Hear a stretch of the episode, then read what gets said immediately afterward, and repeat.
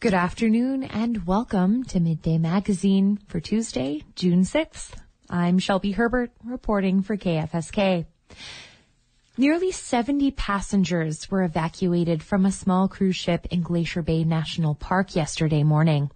An engine room fire disabled the Wilderness Discoverer, a ship from the Juneau-based tour company Uncruise Adventures. Petty Officer Ian Gray says the fire was reported to the U.S. Coast Guard around 7:30 a.m. By the time we got there, they had put the fire out, and then the passengers were taken off and uh, were were in good health. Crew members on the Wilderness Discoverer radioed for assistance from nearby vessel, vessels. The Sapphire Princess responded and used one of its lifeboats to bring over the passengers and most of the crew from the damaged boat.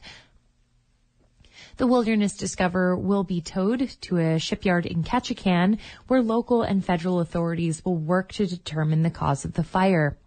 The evacuated passengers were picked up by a different Uncruise ship and returned to the company's headquarters in Juneau yesterday afternoon. Company representatives said all of them will get full refunds. The Petersburg Borough Assembly passed its final budget for the fiscal year 2024 in yesterday's regular meeting.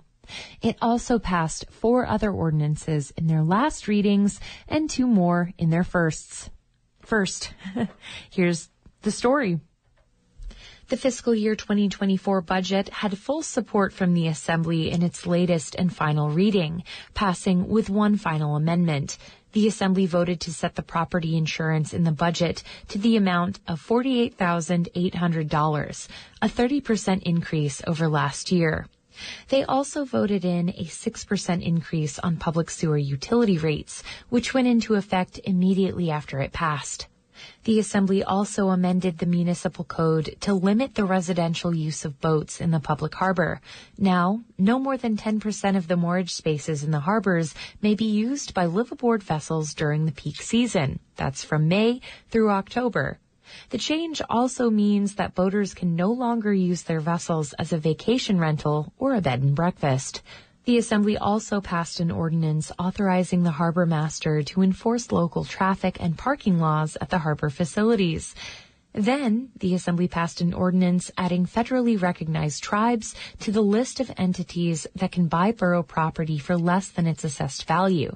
But that's only if the borough determines that allowing them to do so can benefit the public. Tribal Council President Chris Morrison testified that the tribe is pursuing a housing development project.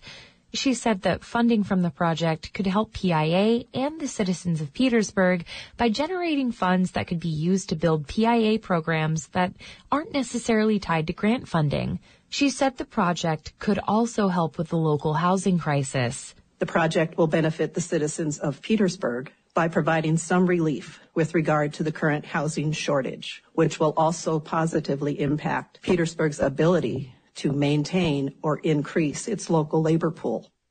In its first item of new business, the Assembly voted to bring in a third party to investigate the borough's hiring practices and safety procedures. In April, the Assembly considered an ordinance to hire an independent specialist to review the borough's hiring procedures. The investigation concerns a 2016 car wreck that killed two borough employees and injured two others. The Assembly received proposals from two different contractors, Beacon and Alaska Public Entity Insurance, or APEI.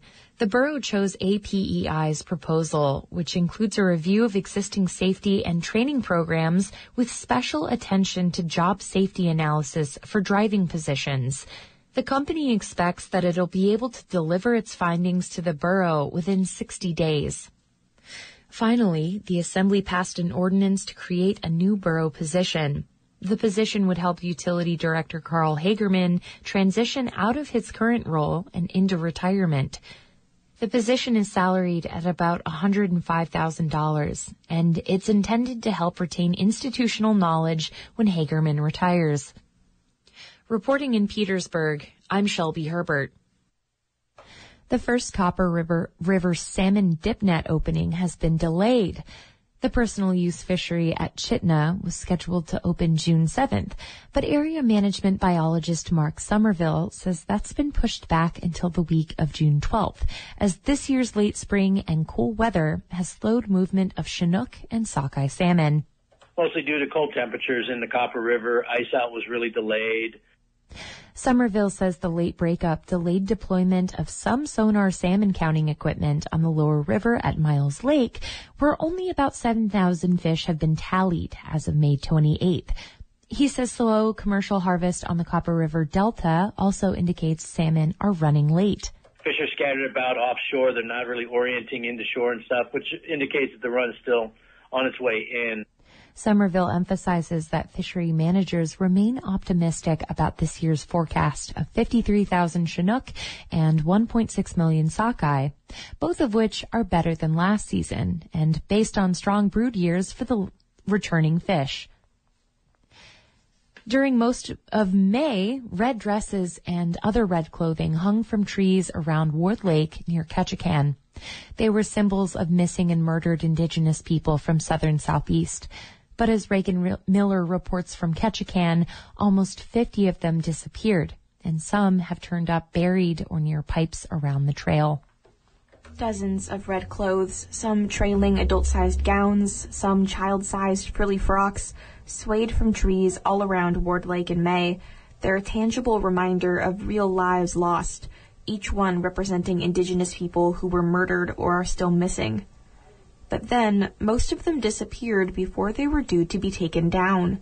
It's, it's just disrespectful. Michael Toole is the Victim Services Program Coordinator for the local tribe, Ketchikan Indian Community. That's a terrible way to, to discount the, the reality of, of the lives of some of these people who are missing relatives who haven't received justice. Toole says he checked on the dresses in mid-May. The tribe held a permit to hang the dresses through the end of the month. That's according to a U.S. Forest Service spokesperson. And uh, there had been some that were, uh, you know, weathered. I mean, the weather was uh, uh, off and on, uh, mixed bag with with rain and wind, and, and some were tattered, but certainly none that I recall being missing. There were 60 garments hung as part of the installation. When staff went back to take them down late last month, most of them were gone. The tribe checked in with Alaska State Troopers and the Forest Service, but they didn't know what had happened to the dresses. There was outcry on social media. The tribe's council issued a statement condemning what they called, quote, a hurtful and disrespectful act that undermines the efforts to bring understanding and raise awareness about the MMIP epidemic. They asked anyone with information to contact local law enforcement, but also to contact the tribe and learn more about the epidemic. Some of the dresses have started to turn up in the past few days. Pictures of wet, crumpled dresses appeared on social media.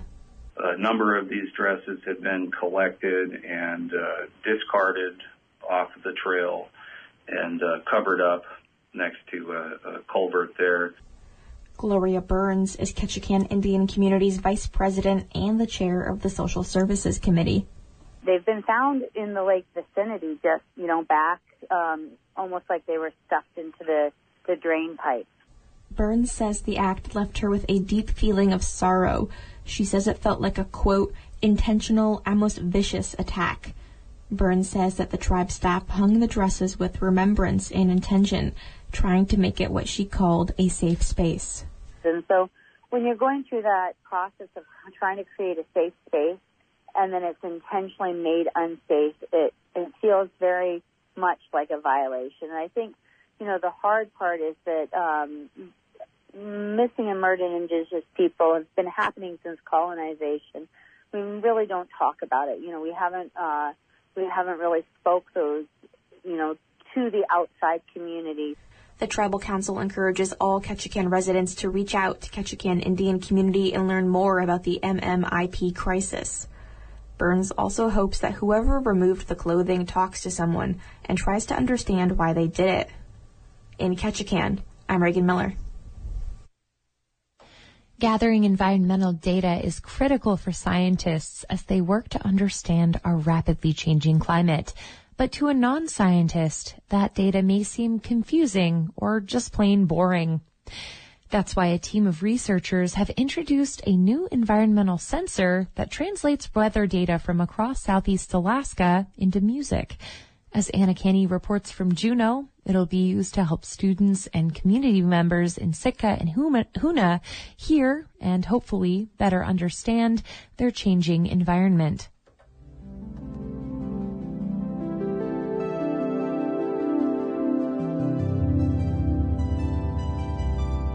This is the sound of a sunny afternoon.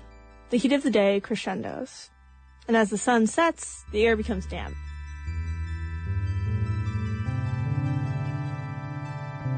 This melody was composed using measurements of temperature and humidity.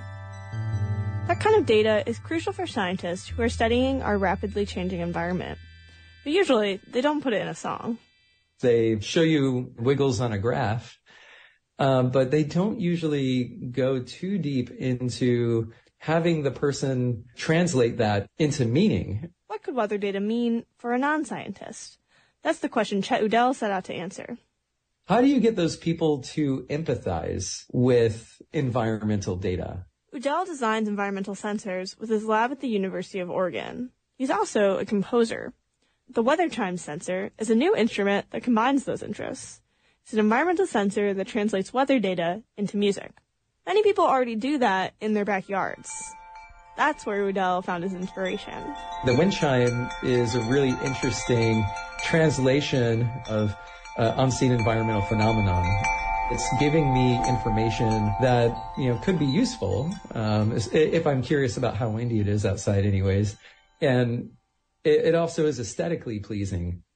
Weather chimes builds on that basic concept device is essentially a small plastic box that houses sensors to gather data on things like light, temperature, humidity, and soil moisture. You stick it outside, and it takes measurements all day. Then it uses Wi-Fi to send that data to a computer program where a person can assign weather phenomena to different keys, scales, and instruments, like a marimba. So that's the humidity. By listening to those musical translations, you can start to hear weather patterns. Around sunrise, there's a symphony of the world warming up and drying out. And throughout the day, there are melodies and counter melodies. There's a, this thing in composition, Beethoven uses this a lot, Bach uses this a lot, called a contrary motion, where like when one voice goes in one direction, another voice goes in a different direction.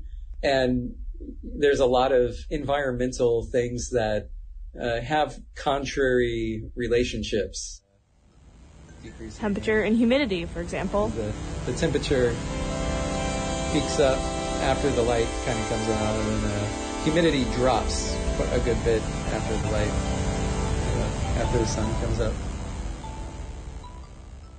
So patterns that occur naturally are some of the same patterns that composers like to use when making music. By putting certain things together that are related that way, you can actually take advantage of traditional mechanisms that people have invented to make music sound good. And through making music, weather chimes could also help people to think more deeply and personally about the weather. When there's a particularly rainy period, is that good news or bad news? The hope is that students can ponder questions like that through music. Should I make a happy melody or a sad melody? Uh, should I make something that goes fast or slow? Like, what does this mean to me? Educators at the Sitka Sound Science Center and Sitka High School will use the weather chimes in classrooms and educational workshops over the coming year. And Udell and his lab will work with local partners to install weather chimes for community design projects, including yellow cedar monitoring in Sitka and salmon stream monitoring in Hoonah. Reporting from Juneau, I'm Anna Canny. Seven Steller sea lions were shot in Cordova last month, and investigators are offering a reward for information that could lead to the shooter. A statement from NOAA Fisheries says the sea lions were discovered in the Copper River Delta near Cordova on May 16th by members of the agency's Protected Resources Division. The Copper River commercial fishery opened just a day earlier. NOAA says the sea lions appear to have been shot with no evidence of an attempt to harvest or salvage them. Steller sea lions are federally protected under the Endangered Species Act, and killing marine mammals like sea lions is also a violation of the Marine Mammal Protection Act. NOAA is offering a $5,000 reward for any information leading to a, quote, civil penalty, or criminal convic- conviction in the shootings, you can call the investigating agent at 907-250-5188 or NOAA's enforcement hotline at 800-853-1964. A NOAA law enforcement spokesperson declined to comment further on the ongoing investigation.